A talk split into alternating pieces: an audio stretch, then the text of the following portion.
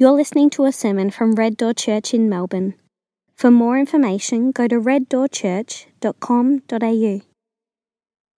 Chapter 10, covering verses 1 to 18. Truly I tell you, anyone who doesn't enter the sheep pen by the gate, but climbs in some other way, is a thief and robber. The one who enters by the gate is the shepherd of the sheep. The gate hear his voice. He calls his own sheep by name and leads them out. When he has brought all his own outside, he goes ahead of them. The sheep follow him because they know his voice. They will never follow a stranger. Instead, they will run away from him because they don't know the voice of strangers.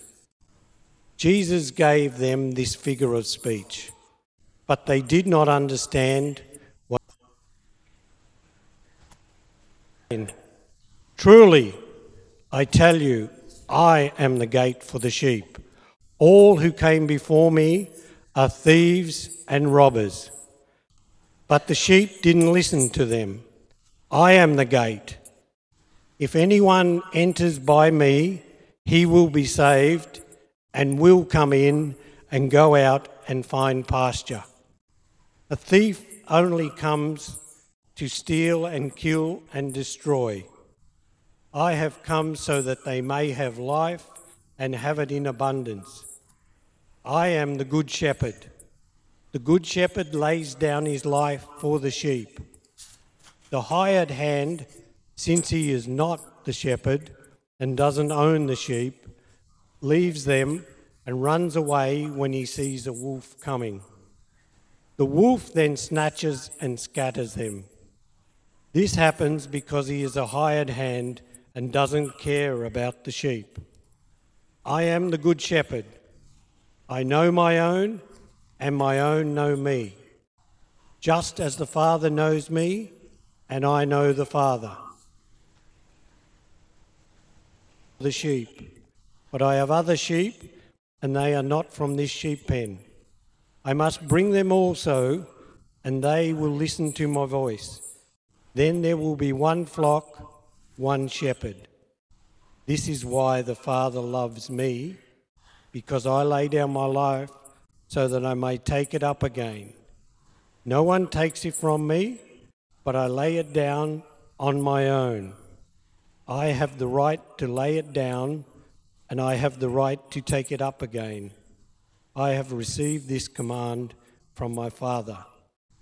This is the word of the Lord. Um, but I'm not the good shepherd. I'm not Jesus. I'm not infallible. I'm actually quite weak. And um, this week I've uh, spent the week suffering. Um, not with COVID 19, but with man flu zero. Man flu zero because I believe that man flu was one of like God's curses on humanity right back in the beginning. So um, if you don't believe me, you've just never had it before. It's, um, it's horrible. And, uh, and I've uh, not, so I'm not, I'm not well prepared this morning, not as well as I'd like to be. And I've had just enough pseudoephedrine to make me I want you to just, just sometime in the next half hour, just pray for me that I'll be a good shepherd, all right? Because this is, um, this is important stuff that we're looking at. So uh, I'm just going to read a little bit and talk a little bit and read a little bit more. And so if you have a Bible in front of you, um, I want you to read with me. I'm going to, I'm going to jump in at verse 7, okay? Verse 7 to 10. Uh, Jesus said again, Truly I tell you, I am the gate for the sheep. All who came before me are thieves and robbers. But the sheep didn't listen to them. I am the gate. If anyone enters by me, he will be saved and will come in, go out. Thief comes only to steal and kill and destroy. I have come so that they may have life, have it in abundance. I'm not going to focus very much on Jesus' self designation as the gate. It is very important. It's one of the seven I am statements in John's gospel. We've talked about just how important those statements are and how, uh, in saying them, Jesus is equating himself with the I am, uh, the great I am, Yahweh, the uncreated creator.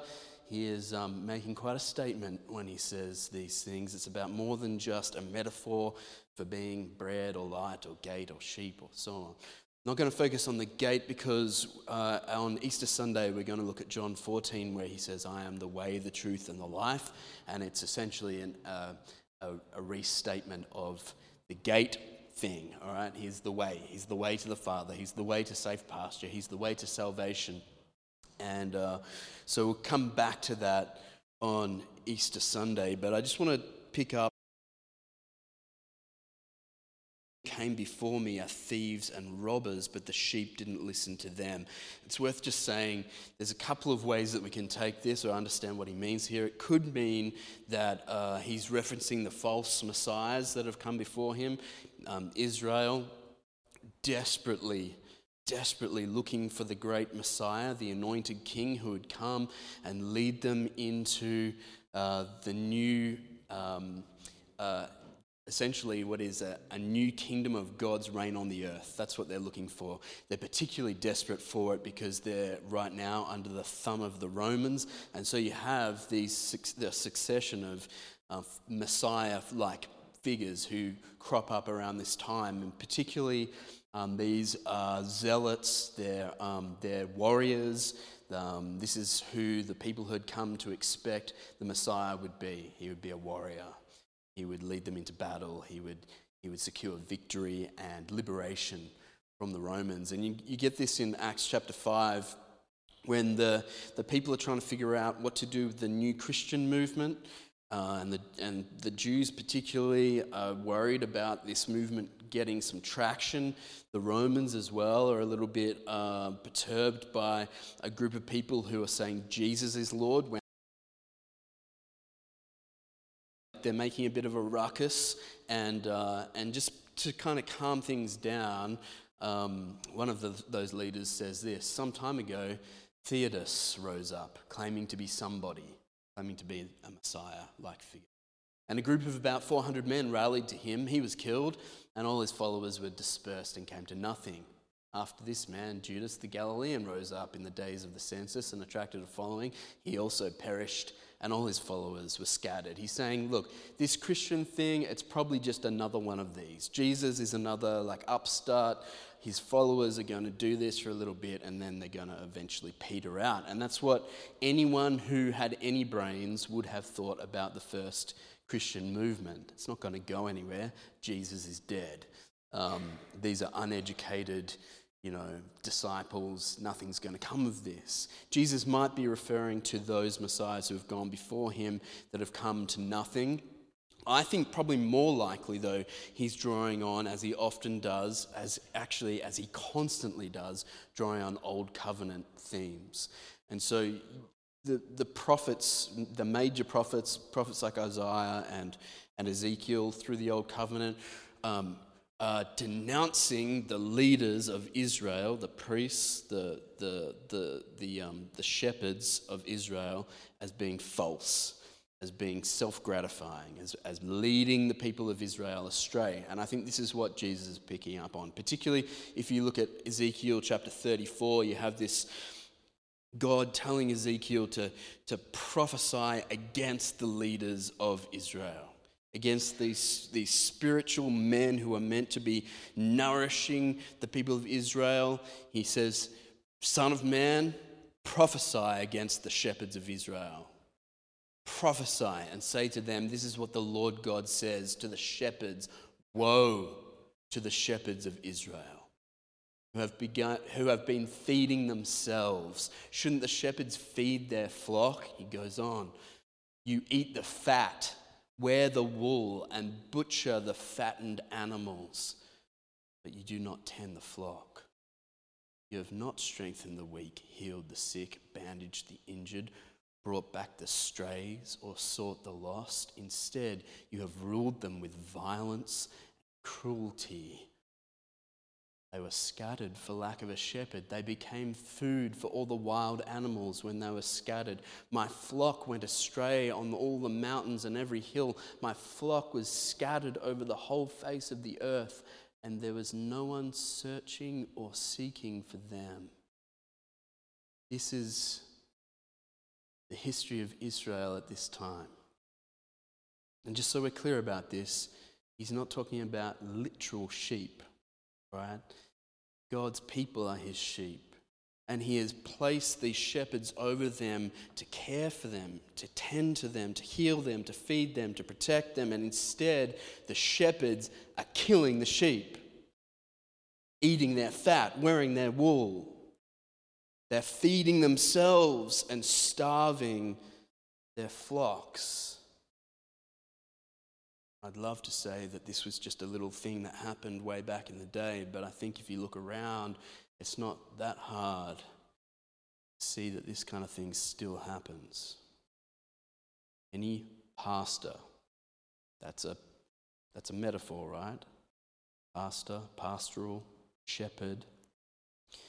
Any shepherd, priest, or minister who uses his or her position in order to gratify themselves is just as powerfully denounced by Ezekiel as the people of that day. Anyone who does this kind of ministry for their own sake, either because it pays really well. I don't, by the way, I don't know who those guys are, but apparently they they exist. Pastors receiving hundreds and hundreds of thousands of dollars in salary each year, kickbacks and benefits. Or pastors who use their position to take advantage of usually women and children. Pastors who feather their own nests, who feast on the fat while slaughtering the sheep. I think God makes pretty clear here what he thinks of them. Woe to them. Woe to them. Jesus says it would be better for them to have a millstone, a great big slab of rock hung around their necks, and be thrown into the depths of the sea.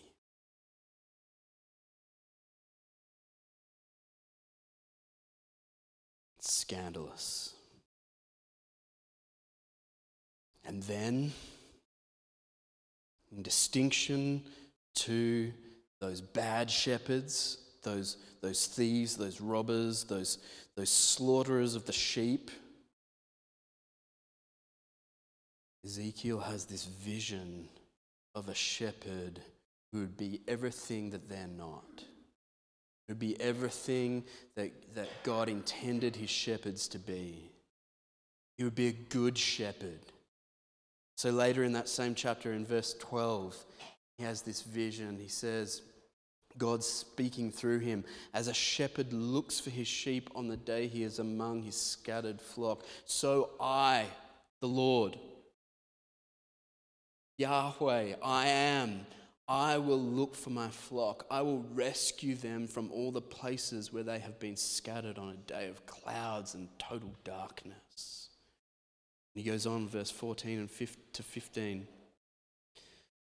says, I will tend them in good pasture, and their grazing place will be on Israel's lofty mountains. There they will lie down in a good grazing place. They will feed in rich pasture on the mountains of Israel. I will tend my flock and let them lie down. This is the declaration of the Lord. And then he says in verse 31 You are my flock, the human flock of my pasture. I'm your God. This is the declaration of the Lord.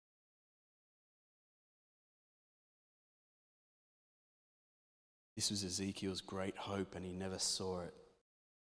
This is his great dream. This is what he put before the people of Israel, along with other prophets. Yes, our current shepherds are destroying us, but God Himself, one day, God Himself will be our shepherd.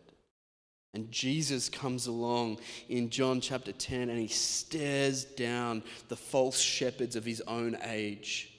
He stares down the religious leaders of the time who are leading his people astray. And with the force of this, I am, he says, verse 11, I am the good shepherd.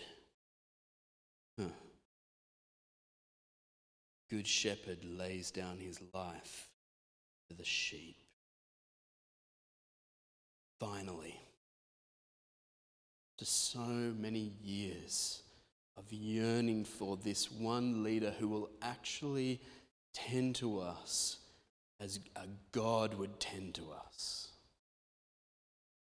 would protect us and provide for us. After all that time of waiting, Jesus arrives and says, I am. am.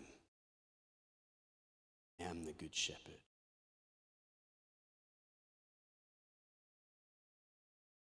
I lay down my life for the sheep. That's the kind of shepherd I am. You might wonder why would a shepherd need to lay down his life for the sheep? And this is where we get to see a little bit of ourselves in this passage because the fact is that sheep are like perfectly designed to be eaten.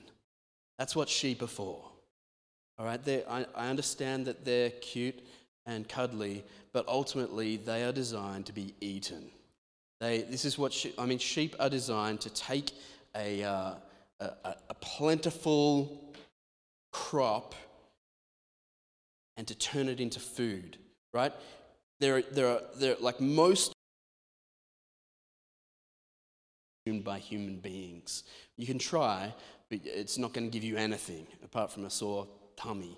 But if you get an animal to eat that stuff, it then turns it into meat, which is delicious and nutritious. Uh, and it's so good, in fact, that you can quite happily survive on meat and nothing else because in that um, magical transformation where a sheep or an animal takes that inedible food and turns it into meat, it provides, if it's the right kind of meat, it provides everything you need vitamins, minerals, and, and, and, and just deliciousness.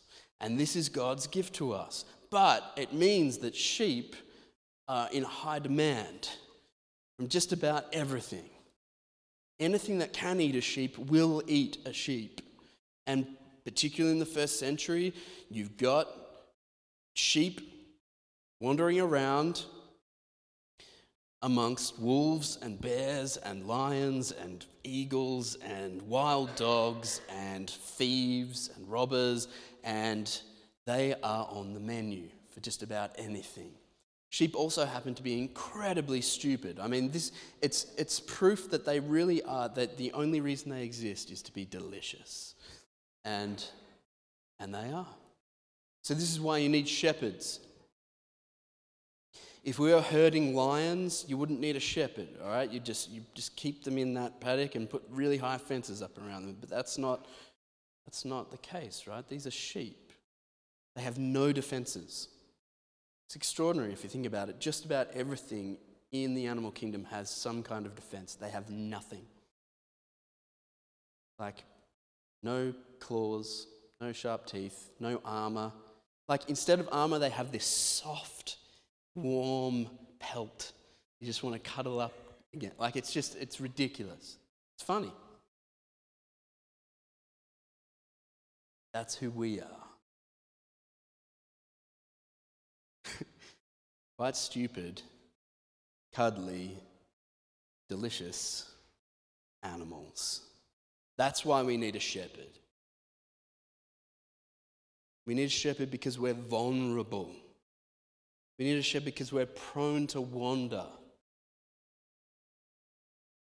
We need a good shepherd because under the leadership of a bad shepherd we'll probably just end up on the mend.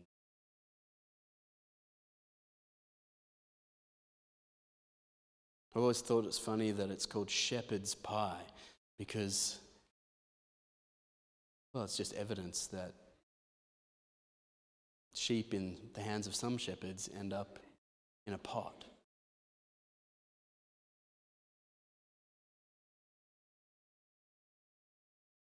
Jesus says, I will die before I let someone steal, kill, or destroy you.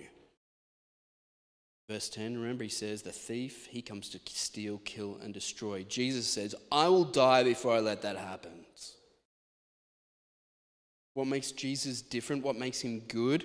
Let's read verse 12, 15. He says, The hired hand, since he is not the shepherd and does not own the sheep, leaves them and runs away when he sees a wolf coming. The wolf then snatches and scatters them. This happens because he is a hired hand and doesn't care about the sheep. I am the good shepherd. I know my own, and my own know me. Just as the Father knows me, and I know the Father, I lay down my life for the sheep. Jesus is just telling us something we all know to be true. If something belongs to us, we care for it better than if it doesn't. Obvious, right? If something belongs to you, then you tend to take better care of it. This is why higher, like hire cars are always smashed this terrible blight on society, which is the e bike, which suddenly has cropped up everywhere in Caroline Springs. The e bikes that, without fail, will end up at the bottom of that lake or the bottom of that creek within weeks. Why? I don't know, because it's not yours. Who cares? Who cares? Jesus says, because the sheep belong to him, that's why he'll lay down his life for them. We are his. That's all he needs. These sheep, these sheep here in this place, this sheep up here speaking to you, these sheep belong to him.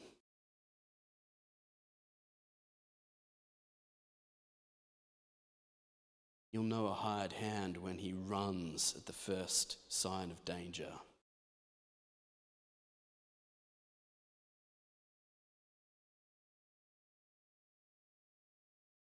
I was about to say something about my colleagues then that could get me in trouble. See, this is why it's good. I appreciate you praying for me because I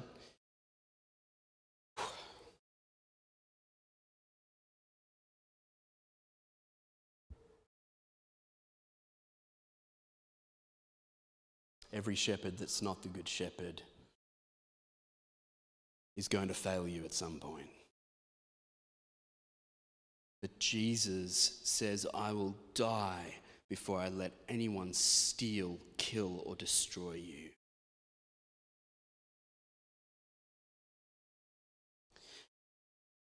God is a terrible economist, you know. If God was the treasurer of our country, we'd be in all kinds of trouble because he doesn't know how to do cost benefit analysis. This is like key to our economics, right? You've got to figure out in anything, I mean, even in your own family economics, you've got to do cost benefit analysis all the time.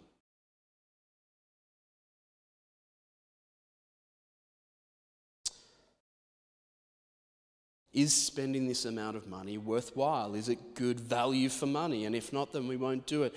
God doesn't think that way. He's a terrible economist. Like, he sees a bunch of sheep and says,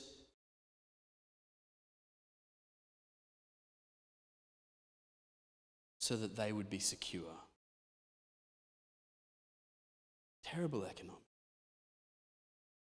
His one and only Son lays down his life for us. Us.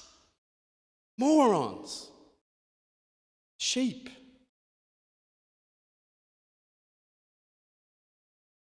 It's astonishing.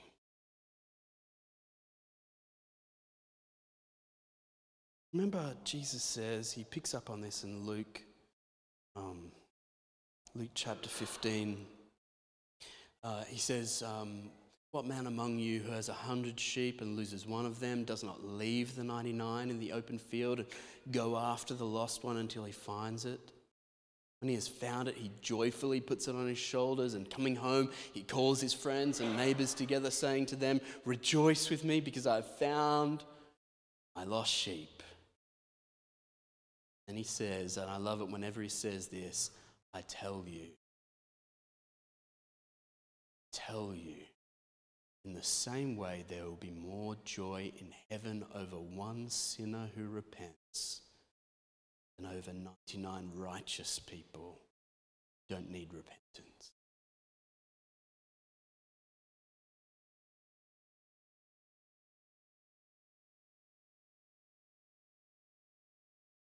That's the kind of God we worship. That's what makes Jesus the Good Shepherd. As we come up to Easter, you know, we come up to this Holy Week, this Passion Week, where we focus in on Jesus laying down his life for the sheep. I really I want to encourage you to be, to be present as much as you can during that Holy Week, to soak in that astonishing reality. Doesn't make any sense. That God Himself would condescend to us, right?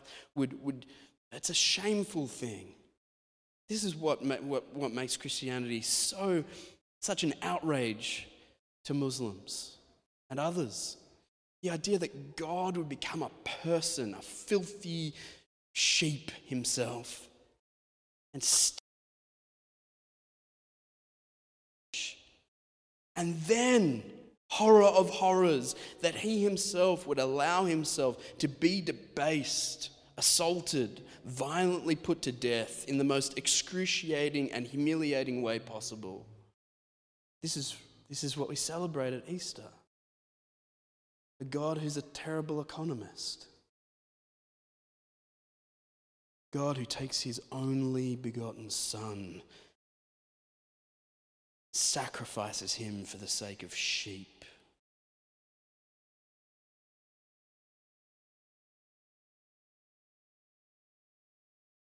I don't know if you picked up on a problem with this teaching that Jesus gives. It's just a logical problem.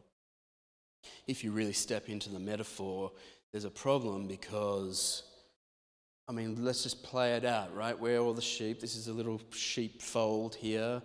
We've entered into the gate uh, where, you know, where, where, where, we're in the sheepfold, which is normally like a little concrete area attached to a house in the first century um, in, in Israel. It's got a little gate, and it, everything's fine so long as the shepherd is there. Comes along. When the New Testament talks about a robber, it's not just someone who steals something, but it's someone who's violent. So rob, a pack of robbers come along, and the shepherd lays down his life, protecting us. A pack of wolves comes along and the shepherd lays down his life, gets torn to pieces for our sake. Now what happens? Yeah, we're still sheep. Delicious, defenseless sheep. I just imagine myself as a sheep with just the best legs.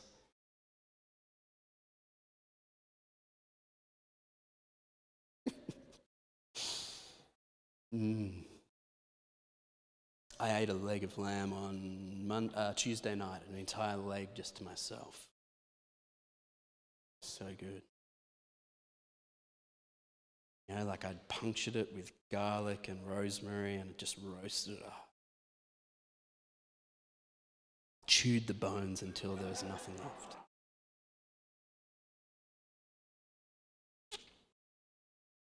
So he lays down his life, and then we're screwed. We are sheep, delicious, defenseless sheep.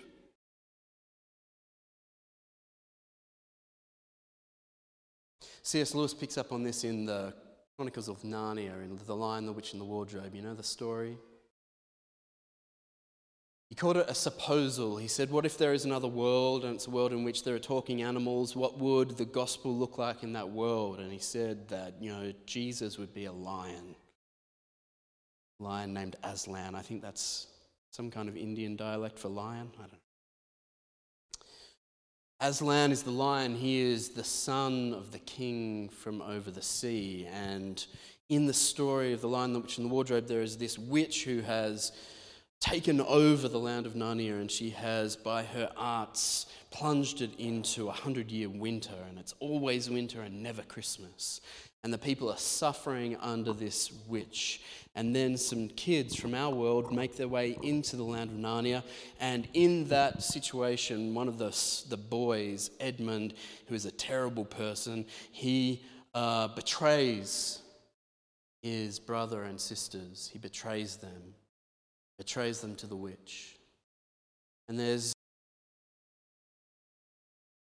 between Aslan, who has arrived to save, the snow is starting to melt. Spring is coming. Father Christmas appears, right? Aslan is here. But the problem is that the witch has a claim on Edmund because he's a traitor. And as a traitor, she has a claim on him. He, according to the deep magic, everyone who is a traitor belongs to the witch. And so Aslan speaks to her and says that uh, also according to the deep magic, if there is a person who has not betrayed anybody, who puts himself in the place of the traitor, then the deep magic is satisfied and the traitor can go free. Sound familiar? And so you have Aslan not on a cross, but on a stone table, and he's been pinned down and tied up, and all of the hags and witches and giants and ter- all the terrible creatures are like uh, gloating over him, and they've shaved all his hair off and they have tied him to the stone table, and the witch now has a knife poised above the once magnificent lion. He has been debased, humiliated, he's weak, he's nothing. And this is what she says to him, which gets at the problem that we have looked at. She says, And now who has won? Fool! Did you think that by all this you would save the human traitor? Now I will kill you instead of him, as our pact was, and so the deep magic will be appeased. But when you are dead, what will prevent me from killing him as well? Understand that you have given me Narnia forever. You have lost your own life, and you have not saved his. In that knowledge, despair and die.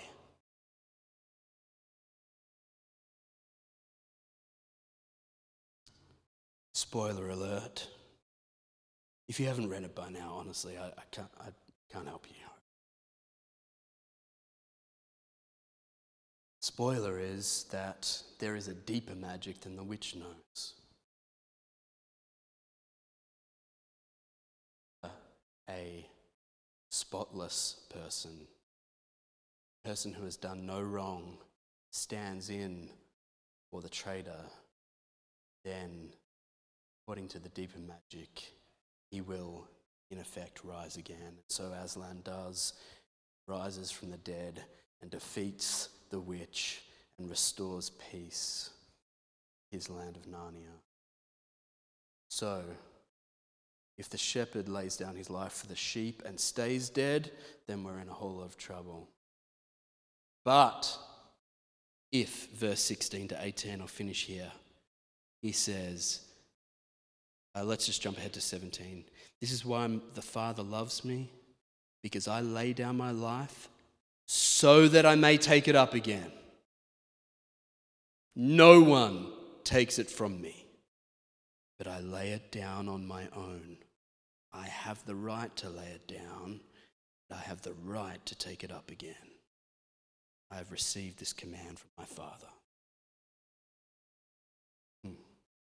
It's the shepherd who lays down his life for the sheep only to take it up again, so that he can be the undefeated, unrivaled, sovereign shepherd. It's, it means that all of his promises that he makes as our shepherd will come to pass. That's what we celebrate. That's what we celebrate on Thursday night. That's what we celebrate on Friday morning. That's what we celebrate on Easter Sunday as well. Just to finish now, let me um, wrap this up just by going back to the Old Covenant. I'm going to ask you just to close your eyes and we'll make this our, um, our prayer. It's written as a prayer, as a poem, as a song, and it's one we all know well. It's a Psalm of David, Psalm 23. The Lord is my shepherd, I shall not be in want. He makes me lie down in green pastures. He leads me beside quiet waters. He restores my soul. He guides me in paths of righteousness for his name's sake. Even though I walk through the valley of the shadow of death, I will fear no evil. You're with me. Your rod and your staff, they comfort.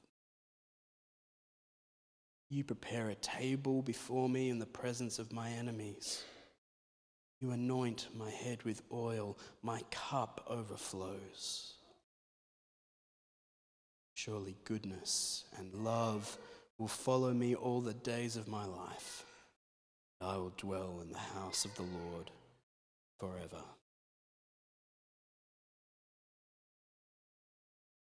We're going to take some time now just to reflect on what we've heard about who Jesus is, good he is, how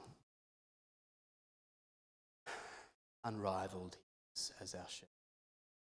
We're going to reflect on that as we just hear some music, some, a song being sung to us, and we're going to come before God. Intercession that we'll stand and sing together. We'll finish by sharing the Lord's Supper. Please just sit tight now and take the time to reflect on what